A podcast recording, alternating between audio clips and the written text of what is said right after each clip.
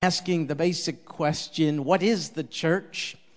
And we attempted to provide some answers. And tonight, I'd like to take uh, some of your time to address this question with regard to the church What does it do? What is the purpose of the church? And I think I can answer in two words this is what the church does it continues. That's what it does. The church continues what Christ, the head of the church, began. So, what Jesus began in his physical body continues in the church, which, as we saw last week, is his spiritual body. And we have many writers of what Jesus did and taught in the Bible. I think of one in particular, Luke, an eyewitness reporter of what the Lord Jesus said and did. In fact, Luke was so caught up with this wealth of observable information that he reported to us about the teaching and works of the Lord Jesus in two books. One which bears his name, Luke, and the second, what's the second book we credit to Luke? Uh, no, not Revelation, but good try. Acts, Luke and Acts. And when he began his second account, Acts, this is how he began it. It's in Acts chapter 1, verse 1. Luke said, The first account, you see, he's referring to Luke, the Gospel of Luke. That's the first account. Acts, you might say, is the sequel to his first account of what Jesus did. So he said, The first account I composed, Theophilus, about all that Jesus, notice, began to do and teach Luke says in his first account, I gave you a record of what Jesus began to do and teach. And then if you read through Acts, you find out when the church was formed, it continued precisely to do the very things that the head of the church, the Lord Jesus, began to do and teach. Which leads us to this question. If we are to continue what Jesus, the head of the church, began, we have to ask the question what is it that he did? And so Luke tells us quite clearly of the coming and the going of Jesus Christ. Think about it. He came from the throne, from the presence of his Father, and he laid aside divine privilege and he enshrouded it in humanity. He became enfleshed so as to experience what we do. And when he came, he went about all over talking to people about the kingdom of God. This is the coming and the goings of Jesus Christ. And so, too, if we are to continue what he did, there must be the coming together and the going out of his church. And so the church is to come and go, just like the head of the church did. And so when the church comes together, it comes together to do various things. Here's one the church comes together to grow. And Luke tells us that this is exactly what the head of the church did. It might be a little surprising to us that Jesus grew, but let me just share with you Luke 2:52 and you'll see what Luke said about it. And Jesus kept increasing in wisdom and stature and in favor with God and men. It's tough for our finite minds to grasp that the Lord Jesus, Almighty God, grew. But don't you see, He was the God man, fully God, and at the same time, I can't explain it, I just believe it, fully man. So, as a man, He grew. He grew physically, and He grew relationally, and He grew in uh, social ways, and He grew spiritually. In other words, His growth was balanced and if the church is to continue what he, the head of the church, did, then we too are to grow. That's why we come together to enhance the balanced growth of each of the members of the church.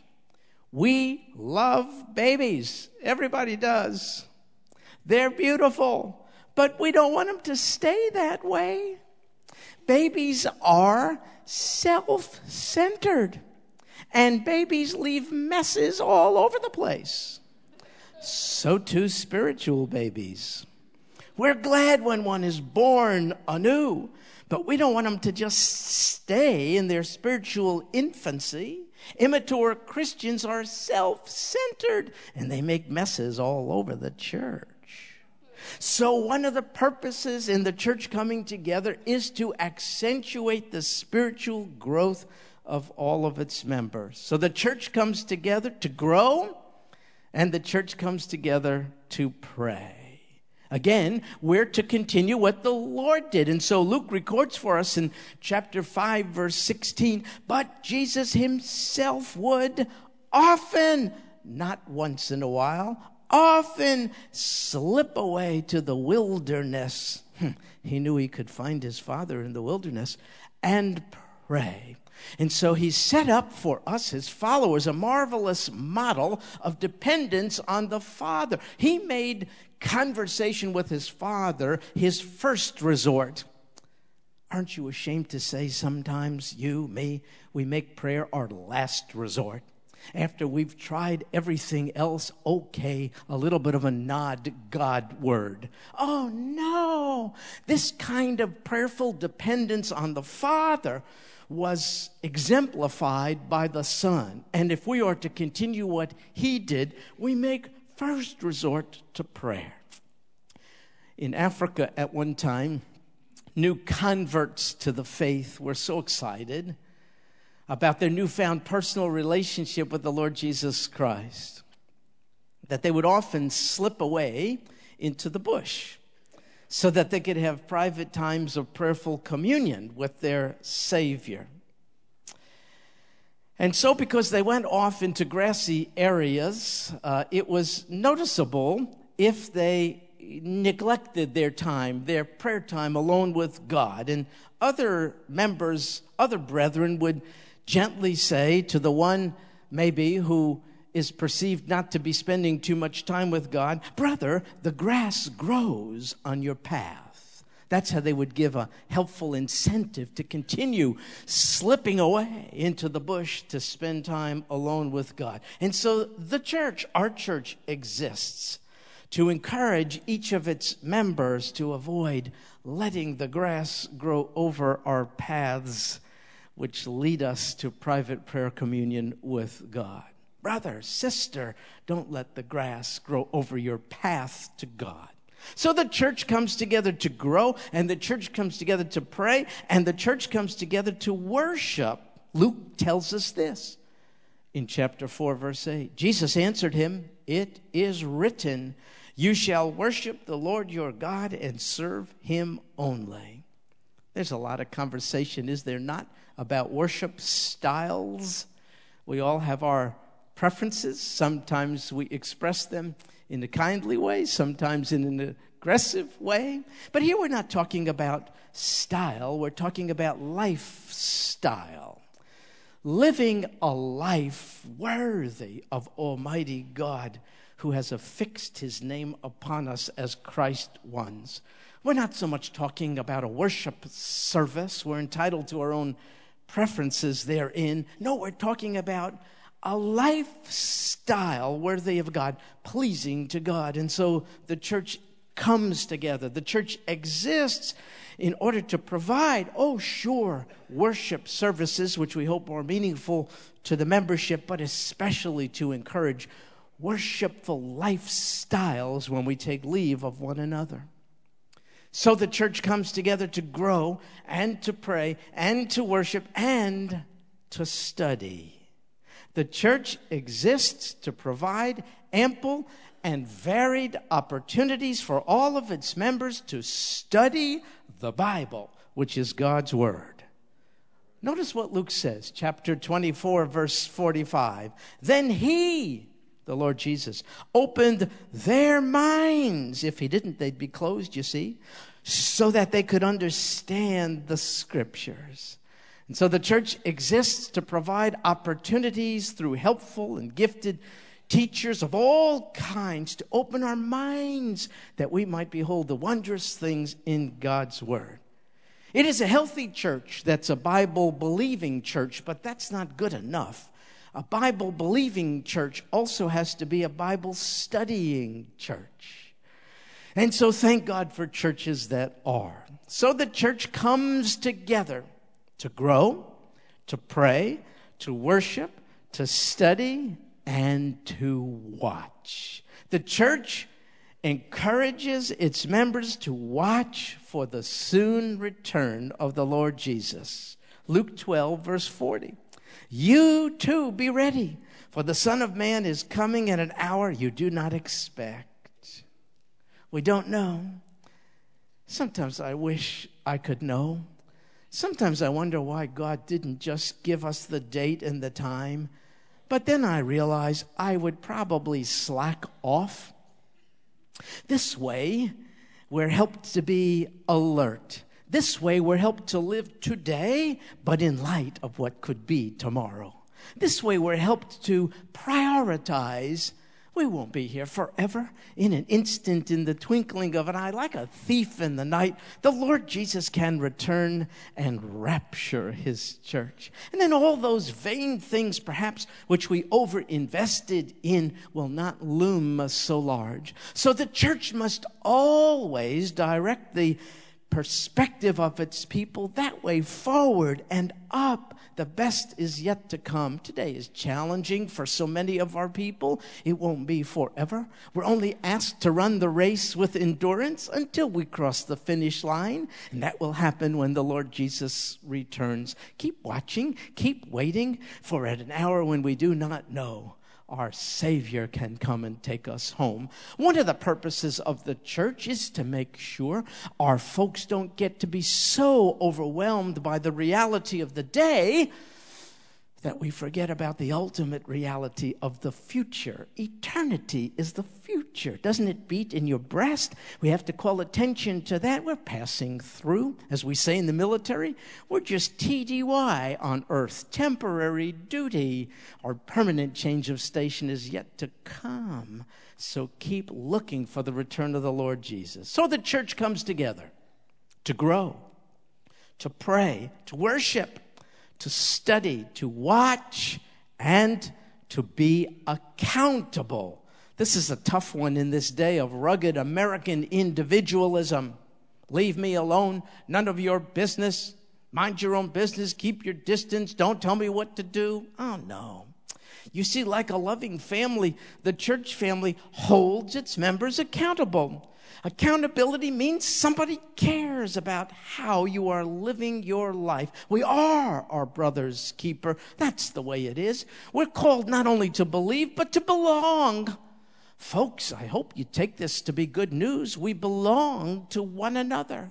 How you live your life, how I live mine, impacts on all the rest of us. We are the body of Christ. If one member of the body is not doing very well, all the rest suffer I thank God for those who loved me enough to risk our friendship and who even wounded me to point out blind spots in my life which I otherwise would not see, could not see. I'm blind to it. So the Bible says, faithful are the wounds of a friend. Please, please don't rebuke somebody who loves you enough to speak into your life and to say, I noticed this, I noticed that, you could do better. Let me help you to do better. Don't say to that person, mind your own business. You are, we are each other's business. The church comes together to hold all of its members lovingly accountable. I remember when I was a young kid, uh, uh, I was raised in New York, kind of a street kid, and there were other street kids. And every once in a while, the street kids used to say, Hey, let's sleep out tonight. It wasn't exactly camping out, because this is, you know, it's concrete. It's not grass or anything like that. I remember one time we slept on the roof, a flat roof of a building. That was kind of like urban camping, so to speak. Anyway, the kids used to say, ah, you know, I'd really like to do but I, I got to check with my parents. And all the kids would say, okay, let's check with our parents, see if it's okay. We'll come back together. And I used to think, I never had to check with my parents. My father was an alcoholic and so uh, preoccupied with his own uh, uh, addiction, uh, sort of loved me, but um, it was hard to tell. And so I never had to check in with him or check out with him because he had checked out. And my mother was too involved in doing the best she could with all of us. And so the kids used to say sometimes jealously, Stuart, you got a lick. What a good deal. You can come and go as you please. You never have to check in. You can do what you want to do. And I used to say, oh, yeah, it's really good. But inside I was torn up. It wasn't really good at all. It meant nobody cared enough to say no, to say yes, to set limits, to set bounds, to caution me, to point out blind spots. Don't you see? I'm so glad to be adopted into the family of God. I got a heavenly father who cares how I live. He gave me a whole book called the Bible to tell me what to do and what not to do. Now, when we do that to one another, don't you see? It's an illustration of how we love one another, indifference to one another's foibles and sin and bad decision is not love. It's apathy. It's indifference. I don't want to get involved. We are involved. The Lord Jesus called us out and into relationship, not just with Him, but with one another. That's the way it is. So the church comes together to be accountable. Luke 17, 3. Be on your guard if your brother sins, rebuke him. And if he repents, forgive him. You see the accountability? That's what the Lord taught. So we're called not only to believe, but also to belong. We belong to one another. So the church comes together to grow, to pray, to worship, to study, to watch, to be accountable, and to serve. Luke 22 26. But it is not this way with you. But the one who is the greatest among you must become like the youngest, and the leader like the servant. And so the Lord Jesus is just turning things upside down. The way the world is climb. and the way the Lord Jesus is come down. Stoop, humble yourself, serve others for the glory of God. We're all ministers in this place. And as Jesus, the head of the church, came to serve and so gloriously did, sacrificially, each of us, he came to serve and not to be served, so too must members of his church have this attitude. We must, when we come together, produce an attitude of servanthood, not personal selfish ambition. So the church comes together for all of these purposes. And then the church goes out, just as the Lord Jesus went out for this purpose. The church goes out to be living proof of a loving God to a watching world. Towards the end of his earthly ministry, after so much miracle working, healing, marvelous works. After so much glorious teaching towards the end of his earthly ministry, the Lord Jesus, the head of the church, uh, uh, finished. And it says this about that in Luke 24, verses 46 to 48. Thus it is written that the Christ should suffer and rise again from the dead and the third day, on the third day, and that repentance for forgiveness of sins should be proclaimed in his name to all the nations, beginning from Jerusalem. And then this statement You are witnesses of these things. You, boy, that really got me. You, not somebody else. You are, not were, not will be. You are Witnesses. Every Christ follower is a witness. The question is, what kind? Don't you want to be an expert witness who people call upon for information about the Savior?